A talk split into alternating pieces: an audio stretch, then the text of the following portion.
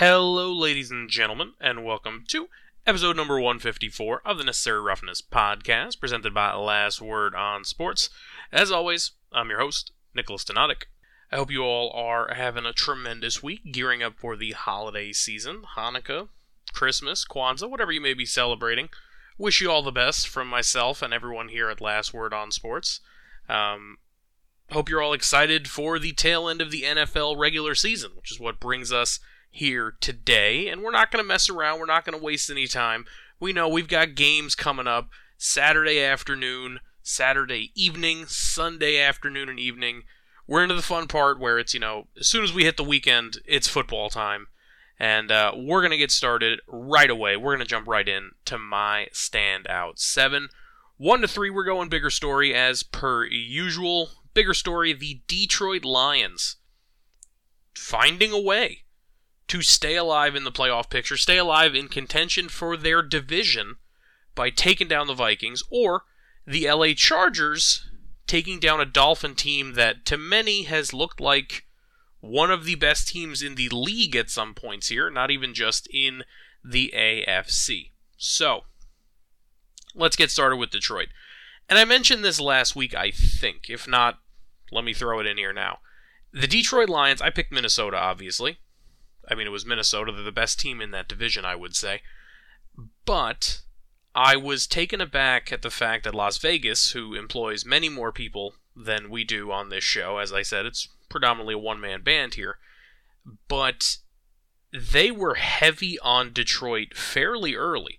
They had them favored to win this game outright, and that surprised me a little bit, to be quite honest. Well, evidently, there's a reason why the house always wins, and there's a reason why Vegas is, uh, well, let's just say they won't be closing down any sports books anytime soon. Detroit put on a, a pretty darn good showing. I mean, the defense didn't do tremendous. They give up 23 in this one, but Kirk Cousins goes for 425.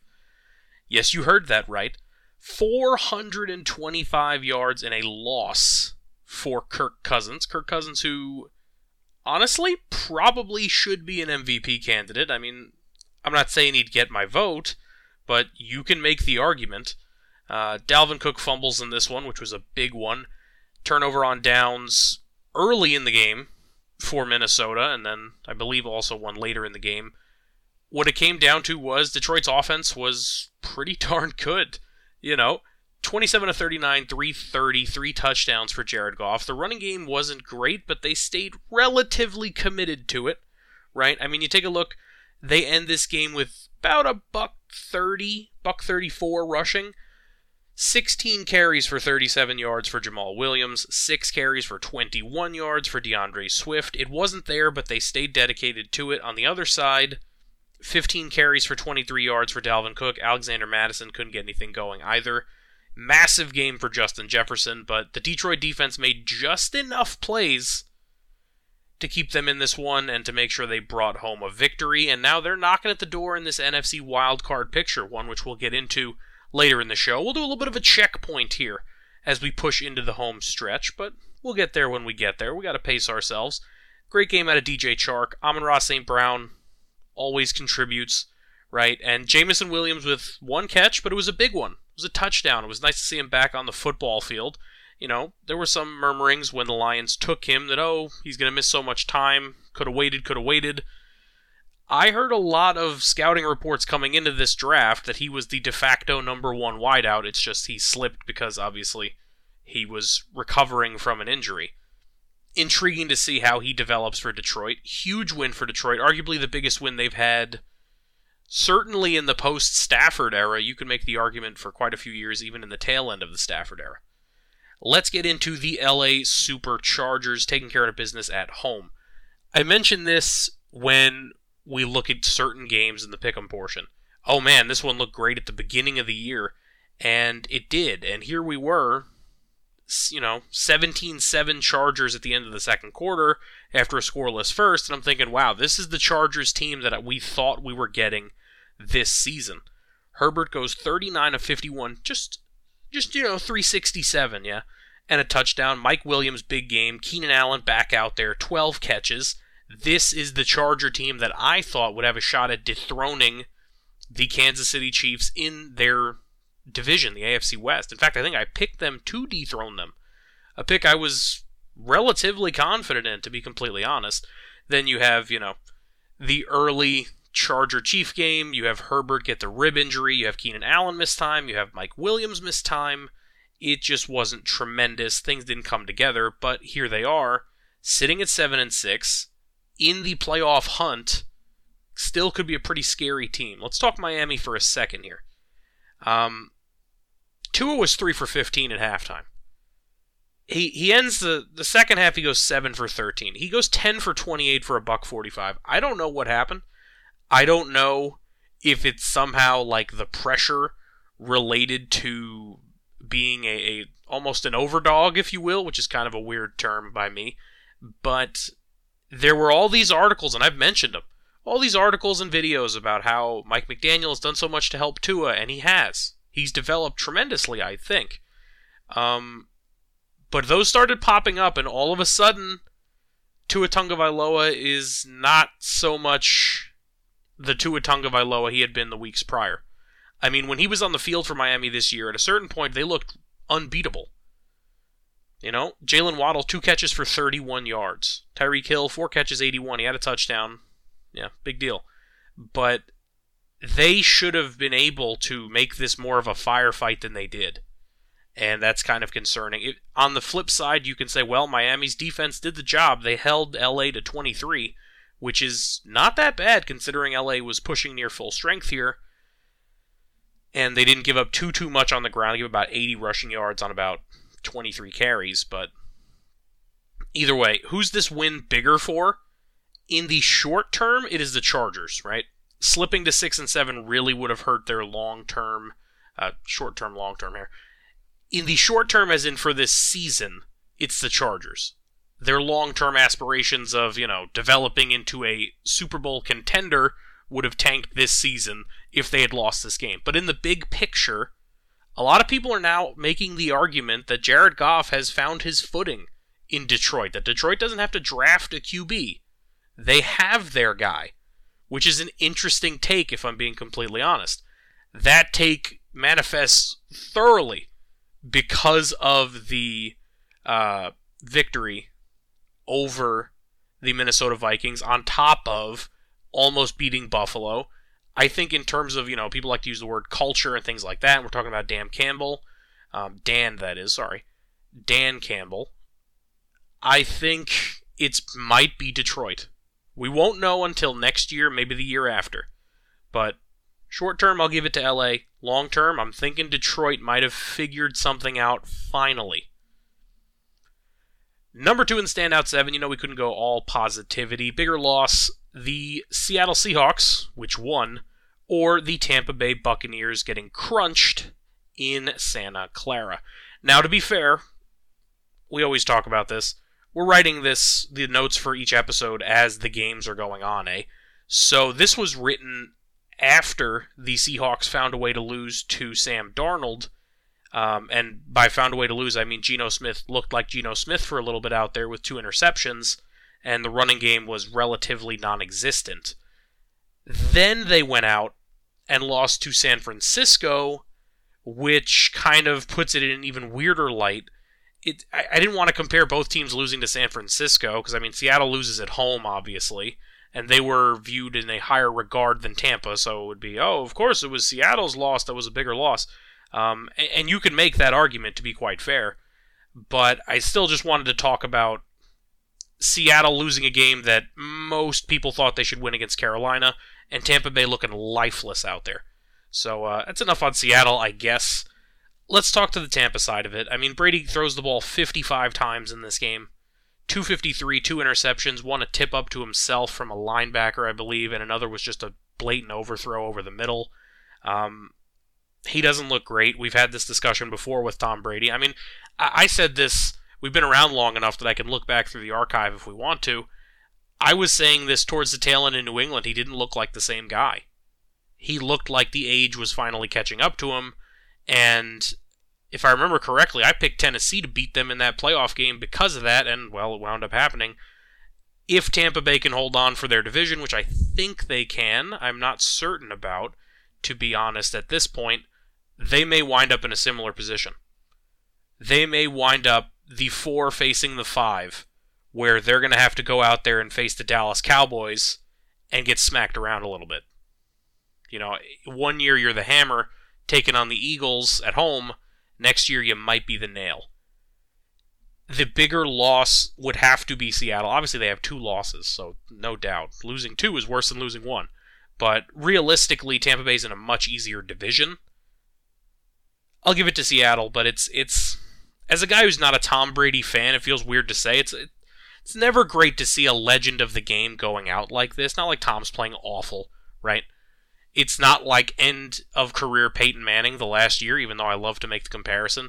Peyton couldn't get the ball there. I think Tom can get the ball there, but just something's not clicking. Is it the missing Bruce Arians? Is it I don't know, is it the off the field? I'm not going to try and pry into that and think about what's going on in his personal life though. Very clearly there is a lot going on there which would reasonably distract anybody, right? That we know of. That's only that we know of. Keep that in mind. Either way, we'll keep it between the lines and we'll say Seattle Seahawks definitely suffered the bigger loss. Uh, let's end the top three on some positivity, eh? Bigger W. The Jacksonville Jaguars finding a way to take down the team that's running their division in Tennessee, and it was in their house, or the Houston Texans almost finding a way to beat the Cowboys. Now, you might say, Nick, hold on. Before you type your comment, if where you're listening has a comment section, or your social media reply on all social media at Nick Donadic, N I K D O N A D I C, you say, hey, Nick, this is a clown question, dude. You're going to go Bryce Harper on me. Full clown question, bro. One team won, the other team didn't. Well, here's the thing. Here's the thing. The Houston Texans were playing a better football team, in my opinion, and they are also right now a fair amount worse than the Jacksonville Jaguars. I would say they have less skill position talent. They have a worse defense. I would say, and look, we talked about Lovie Smith. I don't think Lovie's a bad coach. I think the Jaguars are being coached better than the Houston Texans. I think we've seen the progression we wanted to see in a handful of weeks here from Trevor Lawrence. And this is his, you know, de facto rookie season. He was thrown into chaos immediately. 368 on the road, three touchdowns against a team winning your division? Excuse me? Pull within two games? Granted, two games with four to go, it's going to be hard, but this is a successful season for the Jaguars. This is it. Right? Travis Etienne has had a pretty darn good year. Wasn't that great this past weekend, but that's life. Evan Engram had a great game. Will he be back next year? I wouldn't bet on it, but you never know. Right? Zay Jones has been pretty good here and there. Christian Kirk, pretty good here and there. Players on their defense making plays here and there.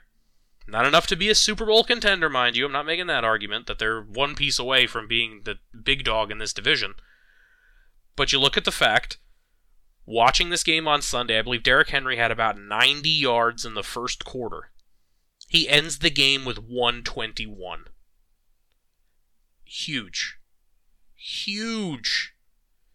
And it's one of those things where it comes down to the Titans. Once again, the problem we've had over the years where it's, all right, well, if you get down two scores and you got to start throwing the ball, can you really make the comeback? We've seen sometimes they can do it. This week they they couldn't get it done. You know, they just didn't have enough to get the job done uh, against Jacksonville, which was which is big because it's going to matter in terms of seeding. But when you really look at the fact, Buffalo's ahead of them, Chiefs are ahead of them, Baltimore and the Bengals are ahead of them. They were going to be locked in the four seed in all likelihood anyway. It's not the worst thing, but in terms of morale, it it's a little bit of a kick in the pants. Um, as for Houston, like I was saying, obviously they're sitting at 111 and 1. This team is awful. May they have stumbled onto something? Might they have stumbled onto something? Dameon Pierce, I believe, is a pretty darn good lead back. He's going to be their starting running back. When I say that, I mean working in somebody like Jeff Driskel, who goes 4 for 6, 38 yards and a touchdown, and runs the ball seven times for 36 yards. Dallas wasn't expecting it. No one in the league was. Now, Jeff Driskel is not Taysom Hill, where you can split him out at tight end, or at least we haven't seen that skill set yet out of Jeff Driskel. But the idea of factoring that into their offense, because they just don't have the explosiveness at the receiver position or in their passing game. And look, don't let me knock Chris Moore. He had 10 catches for a buck 24 in this one. Phillip Dorsett has had some bright spots. Brandin Cooks, we know he's talented, but this team's not good enough to compete on a normal Sunday with Dallas, and here they were leading for the bulk of the fourth quarter. Kind of interesting. Um, the bigger W's got to be Jacksonville. It's it's a huge one, like we talked about with Detroit. It is a momentum builder, even if you're going to have technically a failed season. Um, Houston, it was intriguing to me, an intriguing game. Perhaps a sign of what's to come. I wouldn't go that far. Number four in the standout seven, let's keep it in the American Football Conference, the AFC. We're going to go standings, and we're going to go a little bit of a power ranking. You know, we'll go AFC playoff picture here, courtesy of NFL.com. Why not go straight to the source, right? So in the AFC, we have no playoff berths clinched. Currently, as we sit, the evening of December the 16th, we have the Buffalo Bills as the one seed, the Kansas City Chiefs as the two seed, Bills winning the East, Chiefs winning the West, the Ravens via tiebreaker winning the AFC North at the three seed, and Tennessee, as we talked about, in at the four. The Bengals would be the five at nine and four. The Dolphins would be the six at eight and five. The Patriots would be the seven at seven and six. Then we have on the bubble tied. Chargers 7 and 6, Jets 7 and 6. On the outside looking in, very unlikely to make it. Jaguars, Raiders, Browns, Steelers all at 5 and 8. Colts 4 8 and 1. So, where do we stand? In terms of a power ranking, and this is the reason I wanted to go both ways with this, you look at Buffalo and they still could be considered the team to beat in the AFC. I'd have no beef with that, right? The loss of Von Miller, I think, is a significant one it's one that can't be ignored because of the pedigree he brings and the leadership you tend to think he'd bring as a former Super Bowl MVP, a two time Super Bowl champion, a reigning champion, technically speaking, though he's not on the team anymore. Kansas City has that same championship pedigree in their coach, in their quarterback, in their starting tight end, in a lot of these guys that are still on their squad, right? Baltimore, I don't think anyone would put at the three right now because Lamar Jackson's injured and we don't know if he's going to be healthy for a playoff push. Tennessee, as we sit right now, in this little seven pack, is probably the sixth team, right? I, I would say Bills and Chiefs 1A, 1B, right? You can make the argument the Bengals should be above Kansas City because they've beaten them, but I wouldn't put them above Buffalo. So if you want to go one is Buffalo, the Bengals are 2A, the Chiefs are 2B. Fair enough. I wouldn't argue that. You want to go Chiefs at 3? Okay. Keep it rolling. Miami would be my 4. I'd have Baltimore at 5. Tennessee at 6. New England at 7. You can make the argument for Tennessee above Baltimore, but that's where we sit right now. Um, obviously, Buffalo's two games up on Miami, and they play them this weekend. We'll talk about that in the pick'em portion. We picked the Saturday games just in case, but here we are, recording the show right on time as we expected. So you can ignore those picks last week. Maybe we'll change them. Maybe we won't. Ignore them. Um, we'll pick the games again today in the pick'em portion, coming up in a little bit here. Well, more than a little bit, probably about 20 minutes, half hour out. Um, either way, if they win that game, obviously they'd go to 11 and 3 the Dolphins would go to 8 and 6. It would be an all but wrapped up AFC East division. The Chiefs have not clinched. They are 10 and 3, Chargers at 7 and 6. It's all but wrapped up. It would be an impressive collapse. Uh, the ones to keep your eye on, I guess technically you could say the AFC South, but I think Tennessee would have to collapse significant, significantly. It'd have to be an injury, in my opinion. It would have to be an injury either to Ryan Tannehill and or Derrick Henry for them to not win this division, which obviously you don't wish injury on anybody, but it's just the truth, right? The other thing, obviously, the one I'm talking about is Baltimore and Cincinnati, right? So much of that comes down to the health of Lamar Jackson. We take a look at the games upcoming for Baltimore and Cincinnati, and it starts to get a little spicy. Baltimore will play Saturday afternoon, 4:30 p.m. in Cleveland. Okay, Deshaun Watson, you want to make a statement to your new fan base? That's the game to do it. Then Baltimore on Christmas Eve will play host to the Atlanta Falcons, led by Desmond Ridder, not Marcus Mariota, who is believed to be done for the season. Then, New Year's Day, the Steelers head to Baltimore to take on the Ravens. Will Trubisky be back? Excuse me. Will Trubisky be under center? I should say. Will Kenny Pickett be back for that game? And then, oh, by the way, if we haven't wrapped this up by then, the Ravens in Week 18 will be heading to Cincinnati in what will almost certainly be the Sunday night football game to end the regular season if the division is still on the table. Cincinnati, on the other hand, they are facing Tom Brady in Tampa Bay Sunday, 425. Then, keeping the theme, they head to Foxborough on Christmas Eve. They will be playing January the 2nd against the Buffalo Bills. And then they end against Baltimore. I mean, that's pretty clearly the harder of the two schedules, right? Say what you will about um, the current talent level of the Tampa Bay Buccaneers, or the performance, I should say, of the Tampa Bay Buccaneers. They're still a decent team for my money, right? You have New England, who's right now a playoff team. You have Buffalo, who might be the best team in the AFC, let alone the league, and then a potential tie breaking situation kind of interesting. Kind of interesting, obviously. Now, you know, if we're talking drama, right? Clearly you'd want more of these up for grabs, right? If you're writing the script, as people tend to say, right? Assuming that it's a scripted sport and just nobody ever leaks the script, uh, I guess except for Vegas when they set the odds, you'd want Miami to beat Buffalo this Saturday and keep the AFC somewhat up for grabs the real drama is going to come down to these wild card teams, and as we get towards the playoff uh, situation being more set, we'll look at those schedules because I just don't really want to put you guys through going through the entire Miami thing, going through all of New England, the Chargers, the Jets, and maybe even the Jaguars for giggles. But right now, that's where I'm thinking in the AFC. Let me know what you guys think. As usual, open to a conversation, a little bit of dialogue. Feel free to reach out. Let's move into number five in the standout seven. Let's look at the National Football Conference. Let's look at the NFC, which is currently home to the team with the best record. Two teams have clinched a playoff spot in the NFC. The 12 and 1 Philadelphia Eagles, who are on the brink of clinching their division. Not really on the brink, but they're getting close. Um, and also the San Francisco 49ers, who are the three seed right now, but they have clinched a playoff spot by way of, you know, the way things have broken down. So, the two seed right now is Minnesota, still have not clinched. The three seed, as we said, is San Francisco. The four is the team leading the AFC South, the Tampa Bay Buccaneers.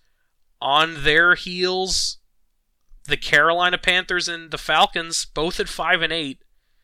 Tampa six and seven. I mean, it'd be really embarrassing for Tampa to to miss the playoffs, but you know, if they make the playoffs with a losing record, crazier things have happened, right? We saw Washington make the playoffs with a losing record and face the Tampa Bay Buccaneers and give them every ounce of their heart in that game and almost pull off the upset. So we'll see what'll happen. Uh, right now, the top dog in the wild card picture, and pretty much guaranteed to be the top dog in the wild card picture, the Dallas Cowboys at 10 and 3. The Commanders are 7 5 and 1. They're the 6. The Giants also 7 5 and 1. They'll be facing them this week. They are the 7. The Seahawks, two losses in the last 5 days, are 7 and 7 at 8. The Lions are 6 and 7. The Packers join Carolina and Atlanta at 5 and 8 and you know technically they've got Arizona, the Saints and the Rams on here at 4 and 9, but we don't got to do that. Um, as far as power rankings go, I think you'd be hard pressed to find someone who would argue with me saying the best team in the NFC is the Philadelphia Eagles. I would make the argument right now they are the best team in football. Um, the second best team in the NFC, not just because they've clinched a spot, but just because of what they've got, should be San Francisco. The only question would be What do you make of Brock Purdy thus far? And it's an intriguing question if we're being completely honest, but I mean, the kid's playing pretty darn well. Mr. Irrelevant to Mr. Undefeated, yeah. So let's see if he can keep the momentum rolling. He'd be far from the first backup QB to lead a team on a playoff push. He'd be far from the first QB to lead a team to a Super Bowl, right? Here we are. I mean, once upon a time, San Francisco made the move from Alex Smith to Kaepernick, and, well, they went to the Super Bowl. Didn't work out the way they wanted it to, but they got there for the first time in a bit. So let's see if it leads there again. I can understand you being hesitant on them, but who would you put above them is the question, right? Would you go to, especially with the Deebo Samuel injury also, which supposedly is not going to be a year ender? We saw Jerry Rice, which is an interesting person to hear speak out, kind of frustrated that Deebo Samuel goes down in this one. Obviously, this game winds up a blowout. San Francisco against Tampa Bay. But kind of frustrated, you know, he gets hurt going up the middle. He said it's a similar way to Trey Lance getting hurt. Um, perhaps indicating that, you know, Kyle Shanahan should probably chill out a little bit on runs up the middle, I guess. But it's working. They blew out Tampa Bay, uh, team that's underperforming but still pretty talented. So sorry, Jerry. Sorry for Deebo, to be quite honest. But I don't think that's going to change anytime soon it it's comes down to are you a real big believer in the Vikings? Would you jump them above San Francisco? I don't know that I would. Right now, I'd have them maybe three. You could really argue that Dallas should be three. You could argue Dallas should be two. I'd have Dallas at three, Minnesota at four, just by way of Dallas dismantling Minnesota when they faced off. Um, obviously, this is from the playoff picture set right now. So Philly, San Francisco, my power ranking here then Dallas, Minnesota, and then it gets kind of spicy because I don't think the Giants are going to make the postseason. I'm not confident Tampa Bay will make it, but no one in their division scares me. So right now, number five for me might be Washington. Number six might be Tampa, and then seven would be the Giants. I think right now, of the teams on the bubble, Detroit is the scariest team. I think Detroit is better than the Giants right now. I think Seattle is better than the Giants or have been this season. They beat them head to head. Um, I won't even get into a team like Green Bay or Carolina or you know Carolina Atlanta is an interesting one to kick around considering they're chasing Tampa. I don't think Sam Darnold and Carolina can beat Tom Brady when push comes to shove. I think Atlanta intrigues me a lot, but I think that would be almost too Cinderella. We'll see when we get there. So it's a top heavy conference. It's not as deep as the AFC, I would say. I mean, right now you have the Chargers on the outside looking in in the AFC, and they're better than the Giants. They're better than, you know, they're better than Tampa Bay, hands down. They're probably better than the Commanders, and they're on the outside looking in. So it's really going to come down to can anyone beat Philly?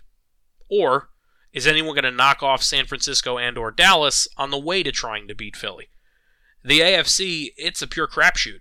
I mean, if you told me the Bills won the AFC at the beginning of the year, wouldn't shock me. If you told me that the Bengals did it, wouldn't shock me. If you told me that Lamar Jackson came back and made a run during his contract year, wouldn't shock me. You know, if you told me that Tua got it together in these last four games, starting with beating Buffalo and found their way into a Super Bowl and a little bit of a Cinderella, you know what? Why not? On the other side, not so much. Number six in the standout seven. Let's take a look real quick. We had Kyler Murray go down this past week with a torn ACL. And, uh, you know, I just want to take a look real quick at where the Cardinals are. Because we talked about earlier in the year the potential of them trying to bid for a Sean Payton or potentially being interested in making a move at the head coaching position, and I was kind of in support of it, if I'm being completely honest, but the injury to Kyler makes it even more odd, let's say. We also had the GM of the Cardinals taking a leave of absence due to health, obviously unrelated. We wish him nothing but the best, but that's it, it's out there. I mean, you take a look at Kyler. He's signed the five-year, 230 contract, right? So he's got one, two, three, four, five, with a potential out in 2026. Um, but there would be a year also in excuse me, 2028. But there's also a year left on that afterwards, right? I, I, I, I don't really know. I don't really know what they do. I'm not suggesting there's some article saying they should trade Kyler for what? Trade him for what with a torn ACL? How's that going to work? What team is going to want to sell their fan base on that? Cleveland sold their fan base on a guy with off the field issues who didn't play for 12 games, and I'm not hearing resounding support, right? Obviously, when you win, it'll go away. But what would you want to give up as a suitor for a quarterback who is almost guaranteed to not play the entire season? And if you're investing in him that kind of money, you don't want him to come back at the end of a season where you're likely going to be out of it anyway. I mean, what, a team like Houston? Is Houston going to throw it in the tank and then just, oh, give us Kyler? I don't think the Cardinals would be interested. I think the idea of it is is kind of bizarre, right? Let's take a look right now at StatMuse, by the way, website I've been enjoying. High quality statistics uh, composition here, yeah? In the four years that Kyler Murray has been in the NFL, right? If you take a look, he was drafted, uh, which year here? His rookie year was the 1920 season, right? 2019 2020 NFL season.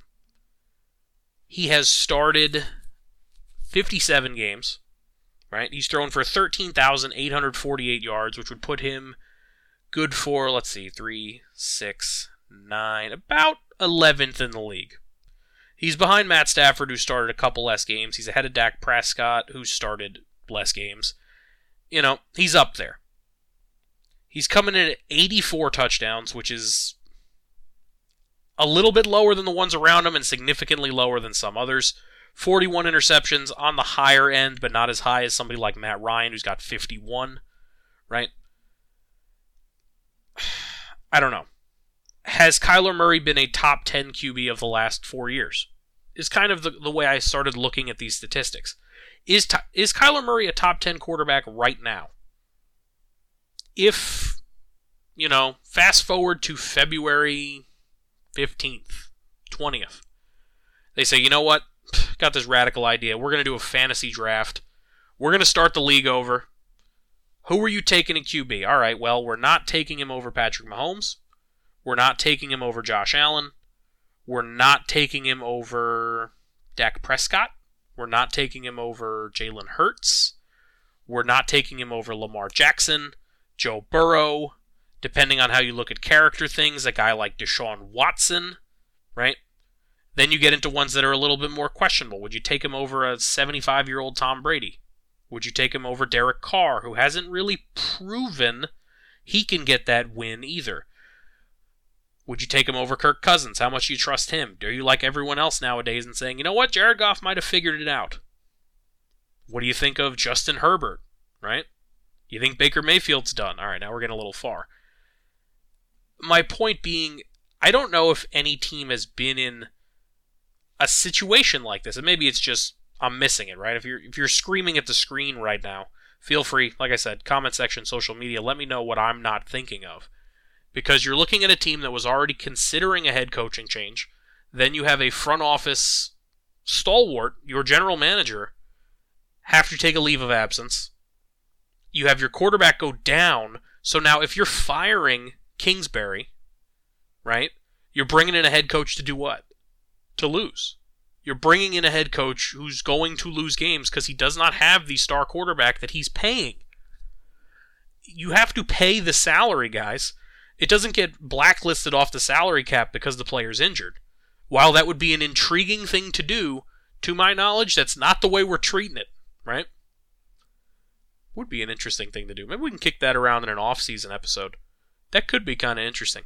Then you wouldn't have Odell Beckham selling out this free agency for so long. Somebody would have just signed him and threw him on the IR. Maybe when you're on when you're on IR, his salary doesn't count or something. I don't know. Either way, you'd be bringing in a new head coach. Let's say Sean Payton, who's the rumor, you'd be bringing in Sean Payton to not have his QB for what at minimum 12 games at minimum. And Sean probably wouldn't want to do it because he'd know that he wouldn't want to rush his young QB back, especially one who has mobility as part of his skill set. So what? Sean's going to come in and tank his career record to go 5 and 13? in a division that doesn't look like it's getting any easier. Doesn't look like it. Will the Rams bounce back, right? San Francisco looks pretty great. Is Seattle going to be even better next year? I don't know. I've also heard the rumor that perhaps Sean Payton would go back to New Orleans because it's not working out down there. I would agree it's not working out, but uh, I don't know if Sean would be interested in that. If you're Sean Payton, would you rather go back to New Orleans or coach a Cardinal team without Kyler Murray? We debated a few weeks ago if you'd rather go to LA or the Cardinals, and I, you know, was kind of leaning LA. Well, now the, the question is asked and answered, right? I mean, you're not going to have Kyler Murray. You wouldn't want to go to Arizona. So then you leave Kingsbury there to take another year of losses. And I mean, I'm, it's not like the guy's going to quit the job, don't get me wrong, but you're kind of stuck in the mud. You can't make a move because what move is there to make? You get another quarterback? No. You gonna finally fill out the skill position depth? I mean, Ertz was playing well. DeAndre Hopkins is a top tier receiver.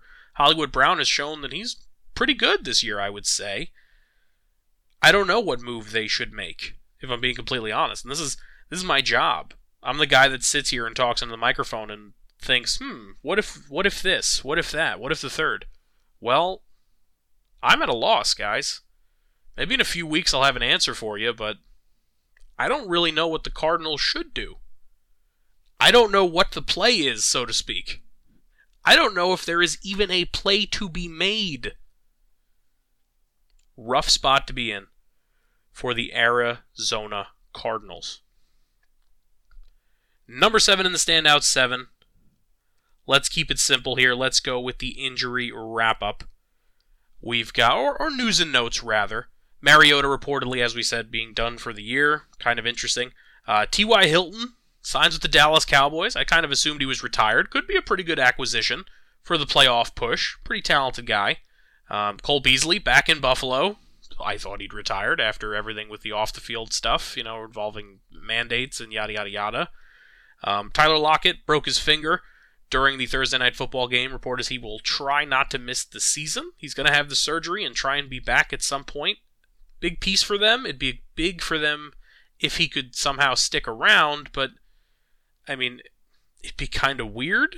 I don't know. It's a quick turnaround for a wide receiver, especially it's it's a it's a digit. You know, you kind of need your hands to catch the ball. But uh, it'd be pretty impressive for a veteran on that team. I think that would be uh, would be pretty good for them. Uh, another one that I just wanted to get in here. We were going to do a whole thing on it, but I figured, eh, let's do the check-in stuff. Um, the NFL kicking around the idea of reviews for roughing the passer slash hits on defenseless players penalties, and I love this idea. If I'm being completely honest with you, I love this idea. I love the idea of aping something that works from another sport or another league in your sport, and I would consider the NCAA to kind of be a league in their sport. Obviously, they're not competing, they're the minor leagues, but either way, I would say, because the, the reason I'm saying that is because obviously, if you watch a lot of college football, which I do not, there are, I believe, optional or mandatory reviews even for targeting calls, hits high to the helmet, and then there are ejections. Will we be seeing guys getting ejected for roughing the passer? Well, the concept of reviewing a roughing the passer penalty is intriguing to me because are they going to review it for the ejection? Are they going to review it for potential intent? We've seen people shoved into lower extremities of quarterbacks, right? Blocked into it, they stumble into it. How much does the body weight thing come into it, right? When they say slam a QB down with your body weight, well, you're falling to the ground too. How are you going to fall to the ground or not? You know, either way. Um, will we see that flag get picked up? Will you know? It's another intriguing thing to me that doesn't get factored in, and I, I, watch a lot of baseball in case that wasn't obvious through 150 episodes, and I reference it in about 140 of them. Baseball is very much looking to speed up the game, right? That's been a, a big motive for them the past handful of years in the Rob Manfred era as commissioner. This would effectively slow down the game. You can't add reviews and not slow down the game, right? But the interesting thing is, I have not heard a football fan against it. Maybe maybe you're out there. Like I said, comment section, you know the deal. I have not heard a fan who is against the idea of them reviewing calls like this. Whereas in baseball, we've seen certain things. They bring in replay, they do this, that, and the third, and they go, "Oh, it's going to slow the game down. Oh, it's it's against the spirit." Yada yada yada yada yada. Football, not so much. Personally, I love this idea. I love the idea of stealing. I said before they should steal the overtime from college. We don't need the kickoff. Ball at the 30 yard line, 40 yard line. Change it. You're the NFL. Put the ball at your own 30. Go drive and score a touchdown, and we'll go back, back, back, back. You know what I mean? Over and over. If you're going to do it like that, obviously, you wouldn't put the ball there. You'd be playing forever. But put the ball at the 40 yard line, because kickers in the NFL can make it from about the 35 fairly consistently. And let's go do it. You know what I mean? I like the idea of the rule changes. I liked when they did uh, the two point conversion can be returned, right? That wasn't always a thing, as far as memory serves, at least. Uh, it makes perfect sense. Why not do it? Sure. Um, if it makes sense and it's not too much of a differentiation from the game where you're completely changing it, what are we doing? Let's just do it. Put it on the rule book and let's get to business. That'll bring us to the end of the standout seven of this week's episode and take us into my favorite part, your favorite part, the pick'em portion of episode number 154. We're going to get started with a Saturday 1 o'clock game. The Indianapolis Colts head to Minnesota to take on the Vikings. We picked this game last week. We picked the Vikings. We have the injury report. We'll get to picking. The Colts going to be without wide receiver Mike Strachan. Strachan? My apologies. I'm sure I butchered that one. With a concussion. Going to be without two DBs. Kenny Moore, the second, with an ankle, and Brandon Facyson with an illness. Questionable for the Vikings. Offensive lineman Garrett Bradbury with a back injury. Two linebackers, Danielle Hunter with a neck and Patrick Jones with an illness, as well as D lineman Harrison Phillips with a back injury and corner Cam Dantzler, also listed with an illness. Um, I'm going to take the Vikings. I've said it since the beginning of the year. The Colts are a good team and they could beat a lot of teams, but they are just. This is not their year. It's not going well. And you know what? I don't think Jeff Saturday, even if he had 10 years coaching experience, could have come in and turned this one around for a playoff push. It's a big ask. I'm going to take the Colts to lose on the road. Next, we've got an AFC North matchup between the Ravens and the Browns from First Energy Stadium in Cleveland. This is the 4:30 kick. Ravens going to be without Lamar Jackson, still battling that knee injury. Questionable. Offensive lineman Morgan Moses with a knee. Kevin Zeitler with a knee, and their punter, Jordan Stout, with a knee. Questionable for the Browns, just one wide receiver David Bell with a thumb and a toe injury. Um, the inclination is to believe that Tyler Huntley will start. I didn't hear if it was officially stated, but he cleared the concussion protocol and he was the backup quarterback to Lamar, so I believe he will go and not Anthony Brown, who finished off their game last week in Pittsburgh. If that's the case, it doesn't really change how I'm looking at this game, if I'm being honest with you. I think if they were full strength, I would pick Baltimore in a game that would be more entertaining than we suspect. That's my take on this game. However, without Lamar, I am suspicious that Cleveland is going to play spoiler in this division.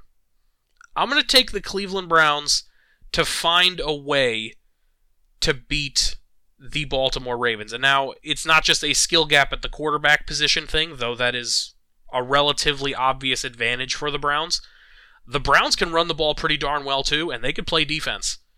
And we saw last year a weird matchup between a Lamar Jackson led Ravens team, who wound up getting injured in that game, and the Cleveland Browns. You know what? Give me Cleveland to pull off the upset. Maybe. They might be favored against the backup QB. I'll call it an upset. Give me Cleveland at home. Next, the much anticipated 8:15 Saturday night game. The Miami Dolphins head to Buffalo to take on the Bills. Dolphins going to be without two DBs, Eric Rowe with a hammy and Elijah Campbell with a concussion. Doubtful wide receiver River Cracraft with a calf injury. Say that five times fast. Questionable their backup QB Teddy Bridgewater with a knee, running back Jeff Wilson with a hip, and offensive lineman Terron Armstead with a three piece toe, pectoral, and knee injury. Bills going to be without offensive lineman Ryan Bates with an ankle and D lineman Jordan Phillips with a shoulder injury. I'm going to take Buffalo. I'm going to take Buffalo in this one because I believe that Buffalo is going to try to get revenge for their game in Miami. Um, I've alluded to this before. I've said, you know, for a team that plays in cold weather, I wouldn't necessarily say that Buffalo is best suited to be, you know, the Buffalo Bills. If you flipped them to Miami, I think they'd put up even more points. But uh, I'm going to show some confidence that Buffalo's going to fall back on what they learned a few weeks ago and run the darn football. And uh, they'll have enough because it's been weird for Miami. This is not what the doctor ordered. This is the opposite. Tua has been struggling a little bit. Oh, you're going to go play in the snow in the biggest game of the season against the team that's favored to not only win your division, not only win your conference, but possibly win the Super Bowl in terms of preseason odds. Uh, yeah, go get him, kid. Well, I think they'll do their best here, but you know what? I'm going to go with Buffalo winning this one at home. That'll bring us to Football Sunday, and we'll get started with the best team in the NFC the Philadelphia Eagles heading to Chicago to take on the 3 and 10 Bears. Eagles going to be without safety Reed Blankenship with a knee injury. Bears going to be without their newly acquired, well, it's not newly if it's about a month ago, but still, wide receiver Chase Claypool with a knee injury, as well as tight end Trevon Wesco with a calf. Doubtful offensive lineman Larry Borom with a knee, and questionable wide receiver N'Keal Harry, formerly of New England fame, with a back injury, and DB Kindle Vildor with an ankle. This is a 60 second pick like we used to do in the old days. There is nothing to break down here. Philly is significantly better than the Bears. Give me Philly to win this one on the road. Next, we got a battle between two teams that are on the fringes of the playoff picture. The Detroit Lions are heading to New Jersey to take on the Zach Wilson led Jets. Yes, you heard that. We'll get to the injuries for them in a sec. Let's start with Detroit. Missing this game for them, offensive lineman Kayode Awosika with an ankle injury, as well as linebacker Derrick Barnes with a knee. Doubtful, D lineman Michael Brockers with an illness. Questionable, fullback Jason Cabinda with an ankle. Another offensive lineman, Frank Ragnow, with a foot. Number one overall pick for them, the D lineman Aidan Hutchinson with an illness, as well as corner Mike Hughes with an illness. Now, on the Jets side, I alluded to it a second ago. Mike White was not cleared by team doctors to play in this game. He's going to miss it due to a rib injury sustained last week. I raised the question how did he come back in the game three times if he's this injured? I'm not saying he's, he's faking it or he doesn't have the toughness or any of that BS stuff you might hear. I'm simply saying why did they keep letting him back in the game if he's this hurt? Uh, but that's life, I guess. Uh, also missing this one, wide receiver Corey Davis with a concussion, and corner Brandon Echols with a quad. Questionable D lineman for them who's having a great year, Quinnen Williams with a calf injury. I'm going to take Detroit in this game. Now, I'd say this. If there is a just what the doctor ordered for Zach Wilson to try and get the career back on track, to try and get some confidence from the boys in that locker room, it is the defense of the Detroit Lions. However, it is worth noting you still got to go out there and get it done. I'm not certain he can. Also, you guys got to go stop Detroit, who is kind of hot as of late, right? So, give me the Detroit Lions bringing it home on the road. Next, we've got a, a little bit of a weird matchup here. Um, the Pittsburgh Steelers head to Carolina to take on the Panthers in the Draft Position Bowl of the week. Um, Steelers doubtful quarterback Kenny Pickett will go in this one, as well as linebacker Myles Jack with a groin injury. Panthers going to be without linebacker Brandon Smith with an ankle. Questionable two wideouts, DJ Moore with an ankle and Laviska Shenault with a shoulder, as well as safety Xavier Woods also with an ankle injury. Um, I'm going to operate under the assumption this is going to be a Trubisky game, or a Mitch Berg game, as I had dubbed him. I don't think Mitch Berg can beat the Panthers. Not to mention, this Carolina team has more to play for than Pittsburgh. Pittsburgh's on the fringes, you know, right? Carolina's one game out. And Tampa Bay is playing the Bengals. If Carolina wins this game, they can smell the playoffs in a year where they cut their starting quarterback and fired their head coach.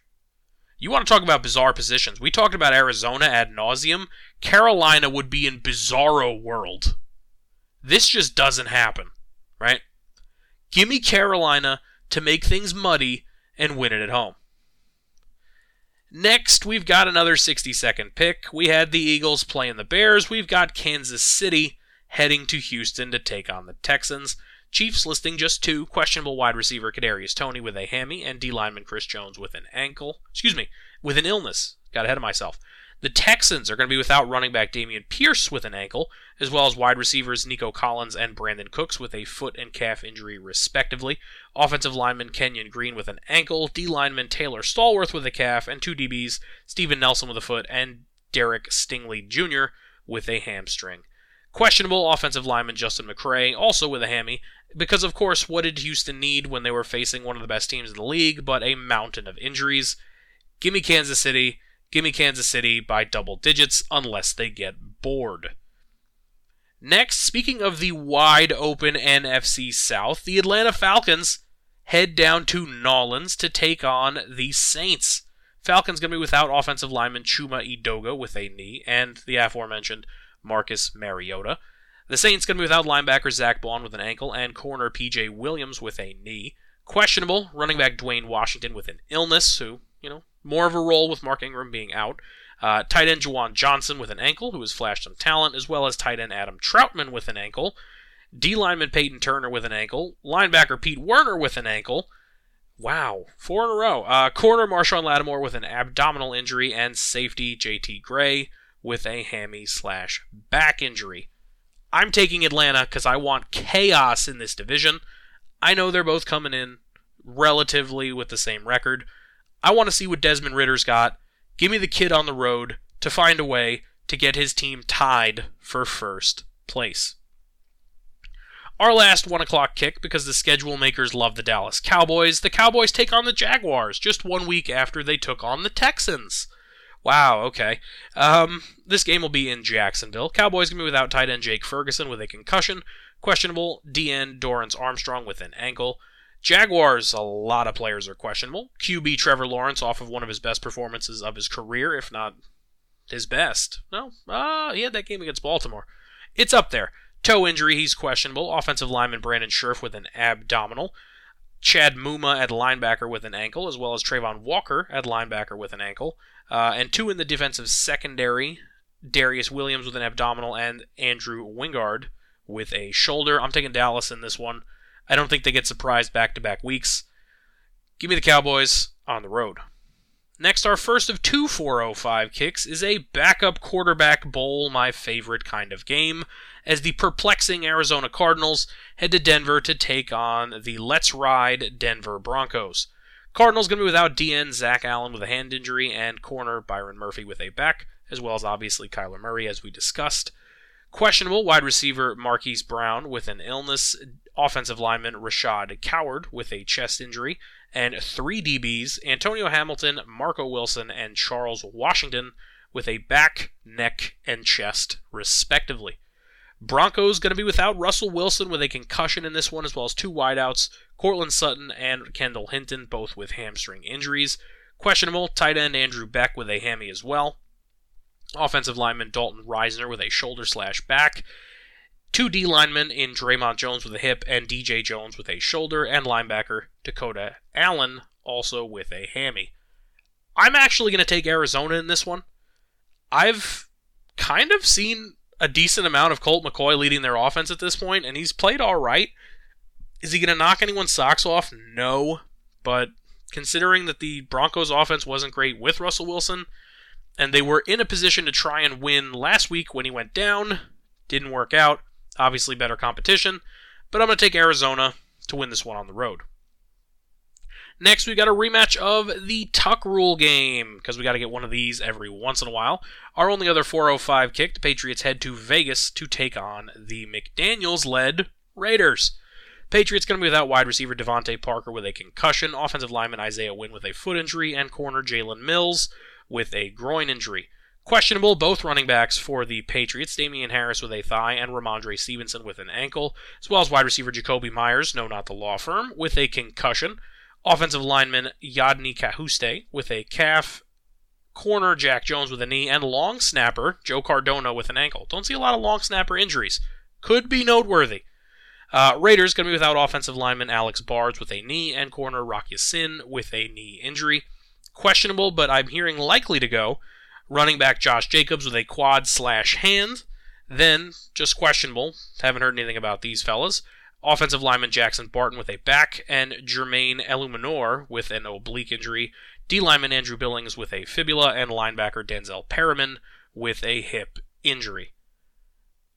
Considering the Patriots are kind of in position to make a little bit of a weird run, this is going to be a big one for McDaniels. I wonder if he can rile them up to beat down the big bad Bill Belichick led Patriots.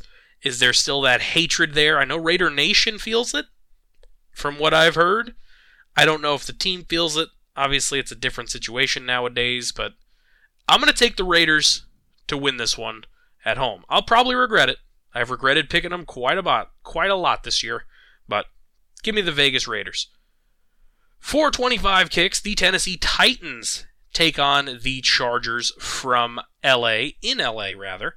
Uh, they're going to be without running back Dontrell Hilliard, wide receivers Treylon Burks and CJ Board, D lineman Denico Autry, three DBs Trey Avery, Christian Fulton, and Amani Hooker.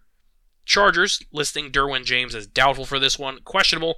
O lineman Trey Pipkins, D lineman Sebastian Joseph Day, and corner Bryce Callahan.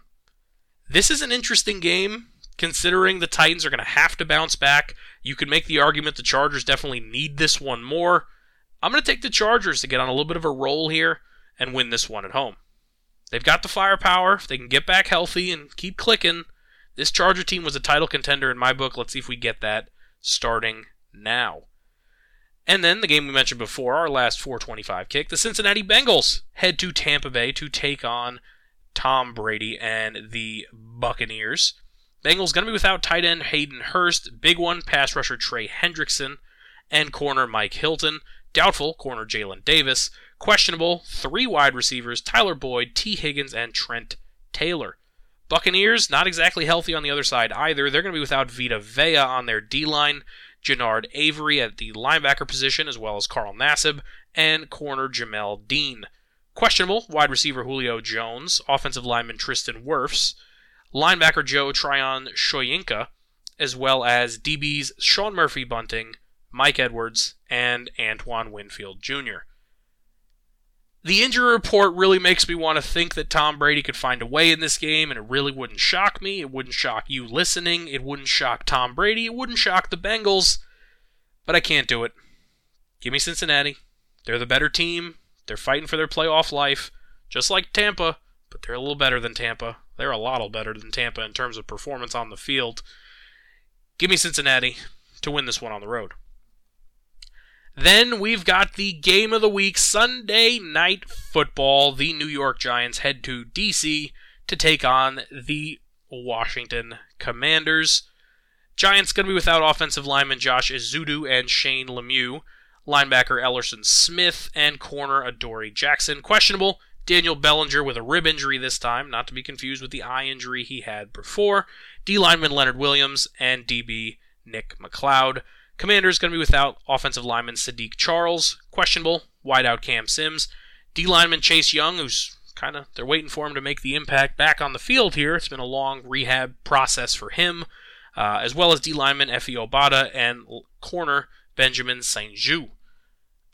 I'm going to take the Commanders to win this one it would not shock me in the slightest if the Giants found a way. I, the Saquon Barkley train has been sort of derailed by the fact that teams are kind of just selling out to stop the run here, and the Giants' offensive line is a little beat up. It's it's been a rough one the last handful of weeks, to be completely honest.